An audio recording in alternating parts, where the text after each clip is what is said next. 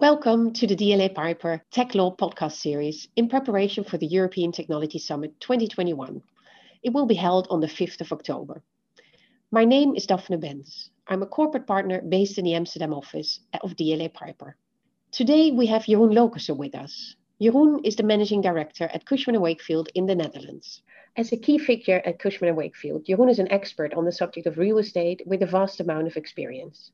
Today, he will share his views regarding the development of smart cities. So, for the benefit of our listeners, Jeroen, can you introduce yourself? Thank you. I'm Jeroen Lokers. I'm responsible for the Dutch Cushman & Wakefield business. And in the EMEA leadership team, I'm responsible for innovation and, uh, and making this company more data driven. Uh, our, our real purpose is making real estate transparent. And doing that is possible when we start to measure more. And, and that means becoming more data driven, giving our clients better data driven advice. Thank you, Jeroen. And for the benefit of our listeners, note that this podcast precedes a panel discussion Jeroen will be joining us on, which is set to explore emerging technologies as part of our DLA Piper European Technology Summit 2021, which will be held on the 5th of October via a virtual platform online this year. And now on smart cities. I think there are two global developments that seem to be unrelated at first glance, but which can jointly play a role, a vital role in solving today's and tomorrow's problems. One of them is the progressing digitalization in all areas of life, and the other is the worldwide growth of population. By the middle of this century, around 10 billion people will be living on this planet. Two thirds of them will be living in cities or megacities with more than 10 million inhabitants, just like present day New York, Tokyo, and Shanghai. Smart cities seem to be one of the concepts to keep the ever-growing megacities livable, sustainable and safe. Urban development and the real estate sector can play an important role in the transformation to smart cities. And therefore, we are here to discuss this topic today. So Jeroen, thanks for joining us. May I first ask to start and to give our listeners an idea of what it is to come and something to think about.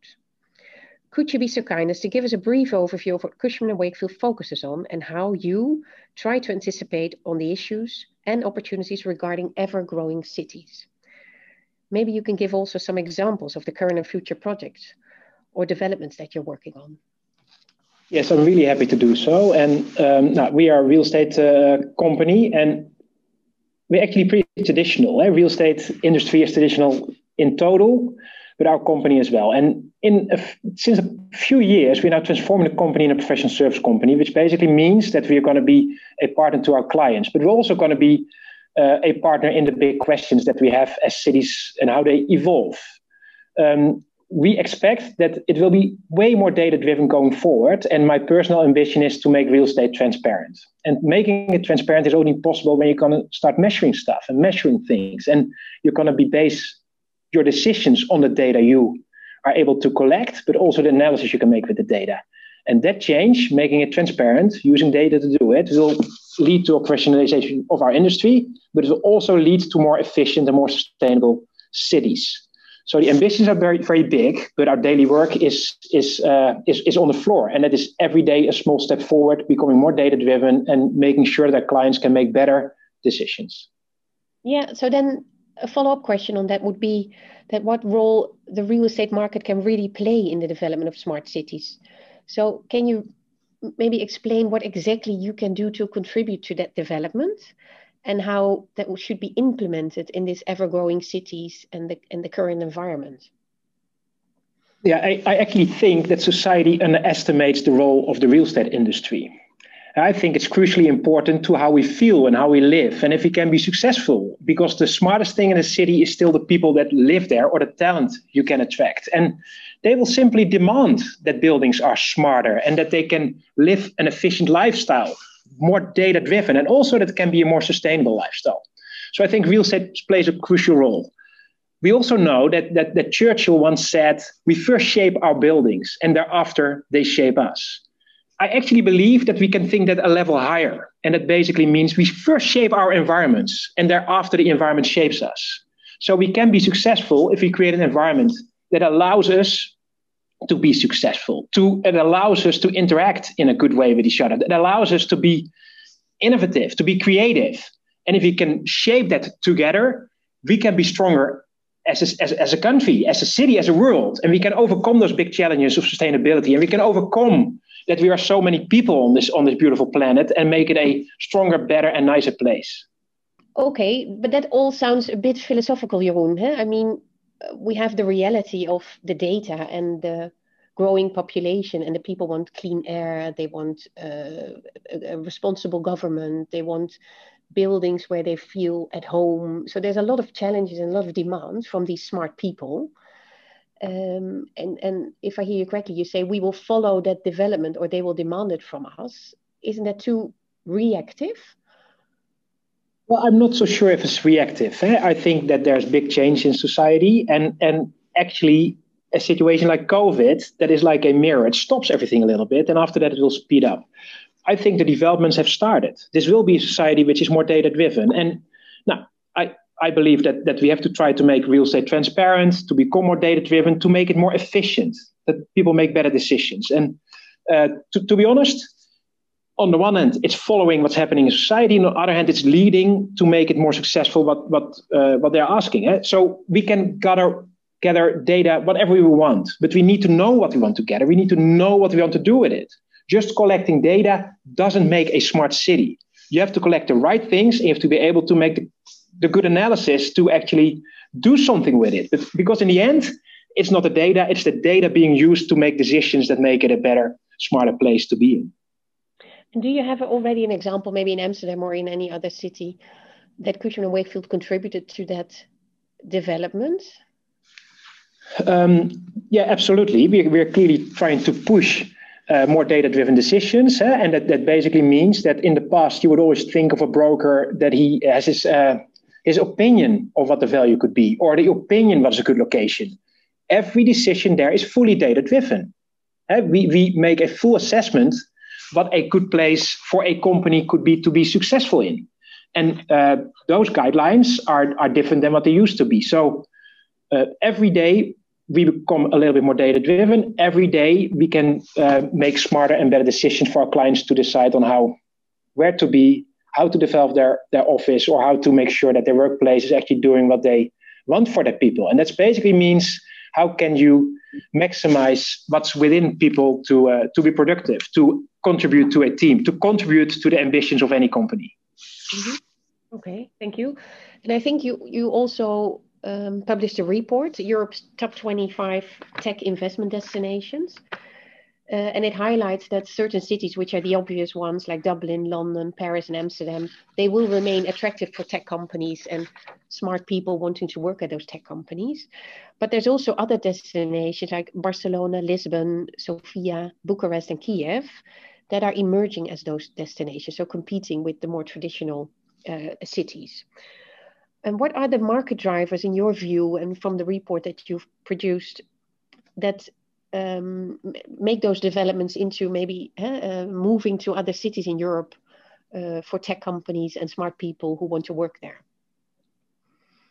Yeah, for for centuries, innovation uh, happens in cities. If you put more people together, there's more innovation. You, you stimulate creativity and you stimulate new ideas and you stimulate ways to make it more efficient. If you have, with a, have to live with a lot of people in a small place, you have to find ways to keep it as nice as if it was somewhere else with more space. So, so that's super important.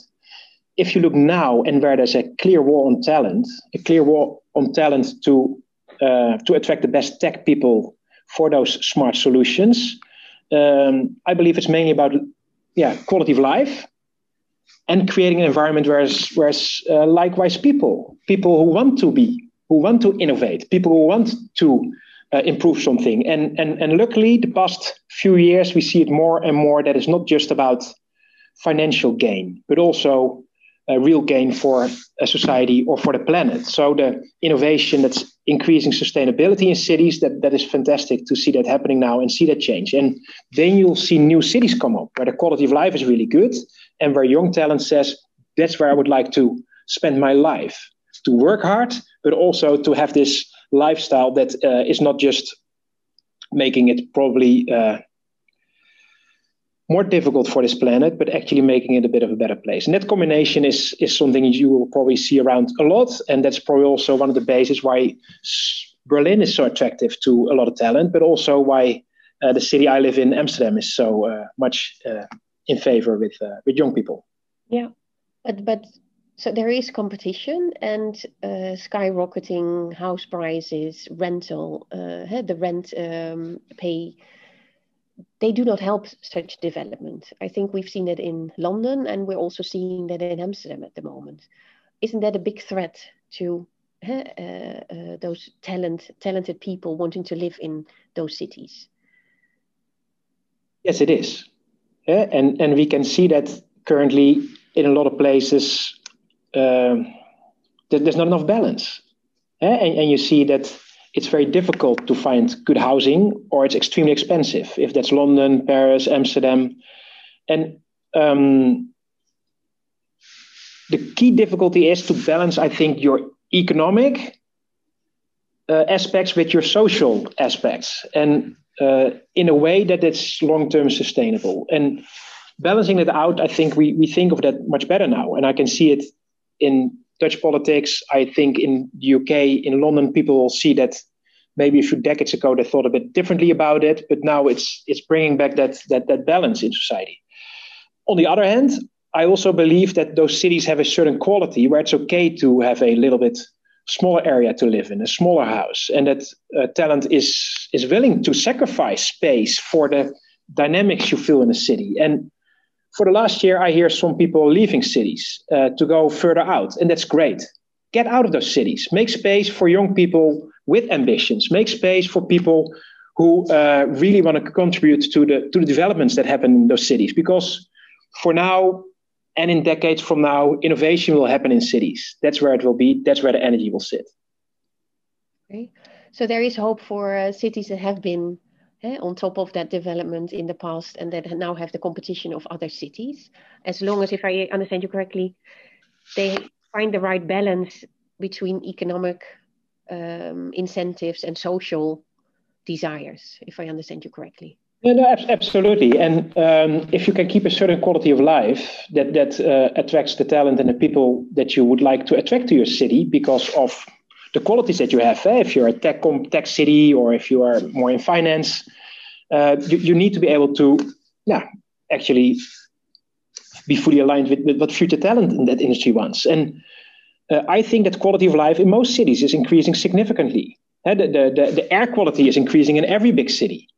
Uh, I think commute times are increasing in most cities by new developments and new subways.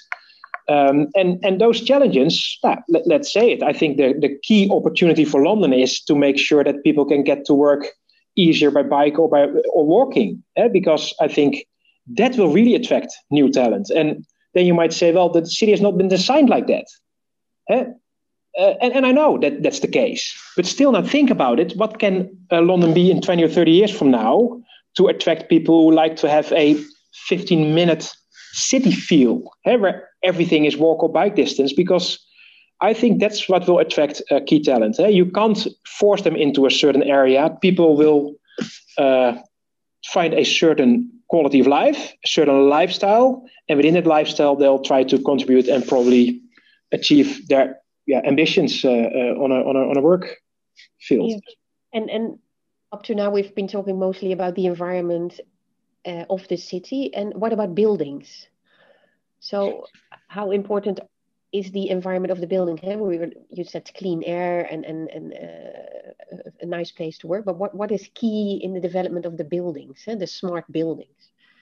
Yeah, I, I think for a very long time, um, the decision about workplace have been made by the by the CFO or CEO of company, and going forward, it should clearly be centered around your talent.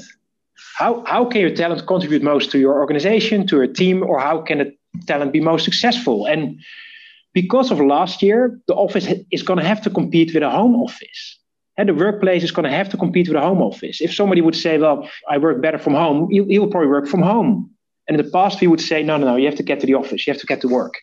So it means that you create an environment where you can uh, maximize um, what, what's within people how they can work together best, how they can concentrate best. There's sometimes we think if you can work from home, you should work from home because I don't believe in it at all. I believe in uh, making sure that people can be most successful, making sure that they work together best. And, and, and maybe even above all, work is always together, that they can be together the best performance from a team. And uh, does that mean that you have to force people to work? Of course not. You have to make sure that you create an environment where people want to be. And, and we also have to create environments where talent says, I feel at home there. I think that's the place where I want to be successful because the, the war for talent will go on. And if you want to attract the best talent, make sure that they want to be with you. And um, the building, as part of a success of a company, has been underestimated. I've said many times that I even think it might be more important for a company where they are located and what kind of workplace they create than what they actually do. And, and how could a culture be reflected in a building? if you talk about smart cities, talent, attracting talent, remaining attractive as a city for young people to come in and to innovate. How, how, how does a building contribute to that image and that likability and that drive to come to the office and work together and innovate? If you want to attract talent and you do it in, a, in, in an open space where you try to stimulate working together, you, you'll attract different talent. So that's super important. Now, then getting back to smart buildings, I believe that, that the smartest thing in a building, one, is the people, and secondly, is, is, is this thing, is your phone. And that, that will give you so much data that you can create in a building um, an environment, including a climate, your light, your temperature, that will adopt to what's what you think is, is best, how you can be most successful. And that way of creating efficiency, but also a quality within the office is going to contribute to what kind of talent you can attract or how, how people will feel, including if people get sick or stay healthy at work. As we know in smart cities, the Internet of Things and big data is one of the key drivers to combine all that information. However, there's also, of course, restrictions to that. Um, do you at Cushman & Wakefield talk about those restrictions and, and privacy or cyber attack risks? Is that something that is part of your uh, advisory role? Of course, we as lawyer, lawyers do that, but is that also part of your advisory role when talking about a smart building or smart cities? Uh, we, we, it's definitely a big topic, and, and we've all experienced the topic uh, last year with uh, can you um, what can you measure in buildings and what, what is privacy? Eh? Do you want to measure temperatures of people when they walk in or not? Now, clearly in Holland we don't, eh? um, but but that, that is a big topic, and we in our headquarters, we measure everything. We measure the temperature, the air quality. We, we measure if people keep distance, and we do it with cameras. And the cameras are, we can just see if there's a person or not, but we can't um, see if it's individuals. But, but the data it generates is, is fantastic, is enormous. So we can, for instance, see now how um, meeting rooms are being used, if they're being used enough every day or not, if we need more meeting rooms, if we need more toilets, if we need more space, and what spaces are uh, people actually attracted to, and yeah. and that data will be a uh, a fundament of making sure that the office will look differently going forward. It will make sure that we can use them more efficiently. It will make sure that uh, for our clients it will be cheaper, but a better quality and happier employees. And that part of advising is clearly becoming into our industry, and that is uh, very different to what a traditional broker used to do. But it's going to be a crucial tool for any broker going forward. Data driven advice to our clients so they can make the best decisions. And, and uh, perhaps COVID was a catalyzer of that development. Absolutely. Yeah, yeah. For, for me, look, I COVID has been extremely painful. It's a horrible pandemic. but it it also created an environment where you had to be more creative. You had to rethink everything you were doing. And, it, and, and on one hand, it created a standstill, which is fine. But then start running, go fast, adopt the changes that you've seen. If you've seen something where you now think of it, it wasn't very smart to do it this way, change it. And, and the change now is, is, is, is happening. And, and we see it uh, basically everywhere. And I think we see it also how fast the world is getting out of this crisis and how uh, quickly economy economies recover. Partly because of uh, governmental aid, but also partly because I think we're stimulating creativity. I, I think we're creating a new roaring 20s where people want to move forward. They, they have had a standstill and now they want to run. They want to make things. And if we can do it in a way that we actually make the right decisions, we learn from our mistakes. Eh? And and I have to say as well, we not always do that, unfortunately. Eh? I, I yeah, we, we have both experienced the former financial crisis and to see things you thought will never happen again, they happen again. Hopefully, yeah. this pandemic will uh, create change for the better. Keeping it the same or doing things the same as they used to be before COVID would be stupid. Optimize, make it better. There, there are enough learnings. There are enough learnings. We briefly touched about regulatory reforms, how governments can help. Um, how, what do you, as what do real estate companies, what do does the development of smart cities from a real estate perspective? What do you need from government or from municipalities in order to uh, to stay number one as an attractive city for for smart talent? Yeah, I, and and that is um, I, am going to tell a little bit more from the Dutch perspective, what I see here in Holland, eh, because that, that is clearly what I'm where I'm working every day. But most importantly for a city is that the city needs to know what they want to be. The city needs to know what their ambition is. The city needs to know what direction they would like to go. And once you've done that, you can uh, try try to uh, to get there, and and the real estate industry can try to help you get there. What I see in real estate and real estate development, nothing is short term. Everything is for the long term. So you need to have very long term goals to uh, achieve those ambitions. And we now see quite often that regulations uh, are very strict.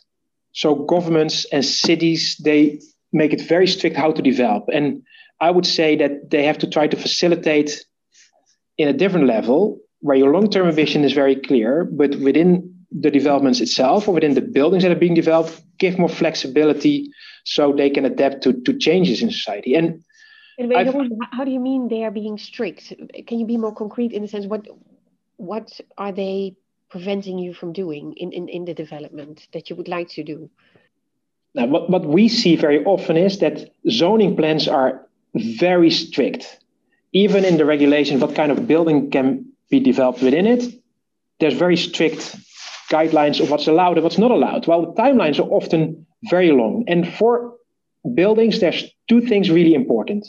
They have to be flexible and they have to have the smallest possible uh, carbon footprint. Um, and within that, more freedom and flexibility would be a great thing. The most sustainable buildings in Amsterdam are still the canal houses. They have been used for storage, for resi, for retail. And that makes it successful and that makes it so attractive for many centuries. So flexibility within buildings and within zoning plans is going to be more important when society changes so quickly. The demands of what we want is, is important. We, we don't know what the future will look like. We don't know if uh, 3D printing will become big and production will change significantly. We don't know how fast robotization will go in, in the workplace and what it would mean to how we use offices or how we use those buildings um, where we now have a lot of storage from stuff that's being produced uh, in, in the East or in, in, in, in Asia. And you have to be able to adapt to those changes. And, and I think we can learn a lot then from how cities were once uh, started and how those buildings were made what we currently see is that that that there are certain cities that are growing super fast. They're becoming very, very big, 20 million plus citizens. And going forward, the question will be what kind of quality of life do people expect and what size of a city is needed to stimulate creativity to the most, to be as innovative as the most. And I think for a long period of time, we thought bigger is better. The biggest cities are the winning cities. I'm not sure for the next decades if the biggest cities are the winning cities. Maybe it's better to um, have a size that optimizes the advantages of people being together, but minimizes the disadvantages of many people being together. And that's what we're currently learning, I think, where uh, most opportunity sits. And yeah, again, then you'll see cities as Berlin being very, very popular, even on a global scale. So, smart city development is um, catalyzed by the emergence of Internet of Things. Eh? So um, the connectivity of internet devices, of data. Um, uh, how how do you within Cushman and Wakefield use that uh, in in your development of smart cities and buildings? Do you have some concrete examples of that? Yeah, I think the key driver will be that we'll try to make buildings and cities more sustainable. And it basically means that we're going to use sensors to measure everything in buildings. And those sensors we put on the wall, we put in the building, and they will create so much data and insights that by itself um, will become a smarter city. And this works so well through sustainability because at this moment, it is very, uh, from a value perspective, interesting to make your building more sustainable. A greener building has a higher value. And making it greener is partly because of sensors and meshing what you do, because then you can actually optimize your energy use, you can optimize your carbon footprint. That will be the first driver in, in, in getting there, making it more smart, and at the same time, making it greener with a smaller carbon footprint. And we'll take the lead in it as, as a company. It will be a key driver to create smaller carbon footprint, and you do it partly by more sensors in your building and optimizing and, and, and basically do investments in the building because simply they have a higher value. And, and you think the market is ready for Absolutely. Absolutely ready. Maybe some years ago, and, and part of that is be, because of a higher value. Because if, if people are not attracted by the ESG and the environmental impact, they might be attracted by the fact that they will get a higher price. It's the great combination, and and and we're right there now. Eh? It, it's ESG is important. Companies want it, so you can actually try to optimize your buildings, and the energy use goes down so quickly that uh, yeah, it's not only that higher value. It's easier to finance or get financing for those buildings. So that is like uh, something uh, that has started. Eh? That, yeah, that, yeah. that catalyst uh, will, will, will go on, and uh, that will have a huge improvement to uh, to quality of life in cities. Yeah, and that momentum is there. That's what you see and feel in the market. yeah. yeah. yeah, absolutely. Of, course, that has a downside, um, and we brief, briefly touched upon that earlier. The downside of, of having and gathering all those data is, of course, that someone else could go and run with it. Uh, have you experienced that already in real life or your developments? And, and what is your plan to try to prevent that and advise your customers about? Yeah, I, I, I don't think we've seen that yet in real estate because we are so uh, behind eh, that we're not collecting enough data yet to uh, uh, to have those, those sensitivities. I think at, at, at many cases it's not so individual on individual basis for employees that for now it's not it's not the case. But going forward, you can actually imagine that it needs more attention. We now most of it see that um, privacy around, for instance, energy use makes it difficult to optimize buildings, to make them greener, to make sure that investments by the real estate owner actually also being able to get the value back because of a lower energy bill at the, at the tenant. And there you could try to optimize uh, ways to uh, to more data sharing between uh, tenant and tenant and, and investor. And we do realize that there might be some privacy issues or other kind of ways that that that comes with that. Yeah, and also um, the use by others of data in, in, in terms of a cyber attack. Eh? We've we've seen it a lot, of course, with with servers and and the whole development of communicating through computers that that's a risk for companies do you see that as a same threat when buildings are becoming more smart that that will be a target is that something that you're preparing yourselves for and, and your clients no, I, I think we have to be fully aware of it, eh? and and I think most companies are because they know from their the most important data they have is probably their company data, which they currently already have to protect fully because it's fully in the cloud.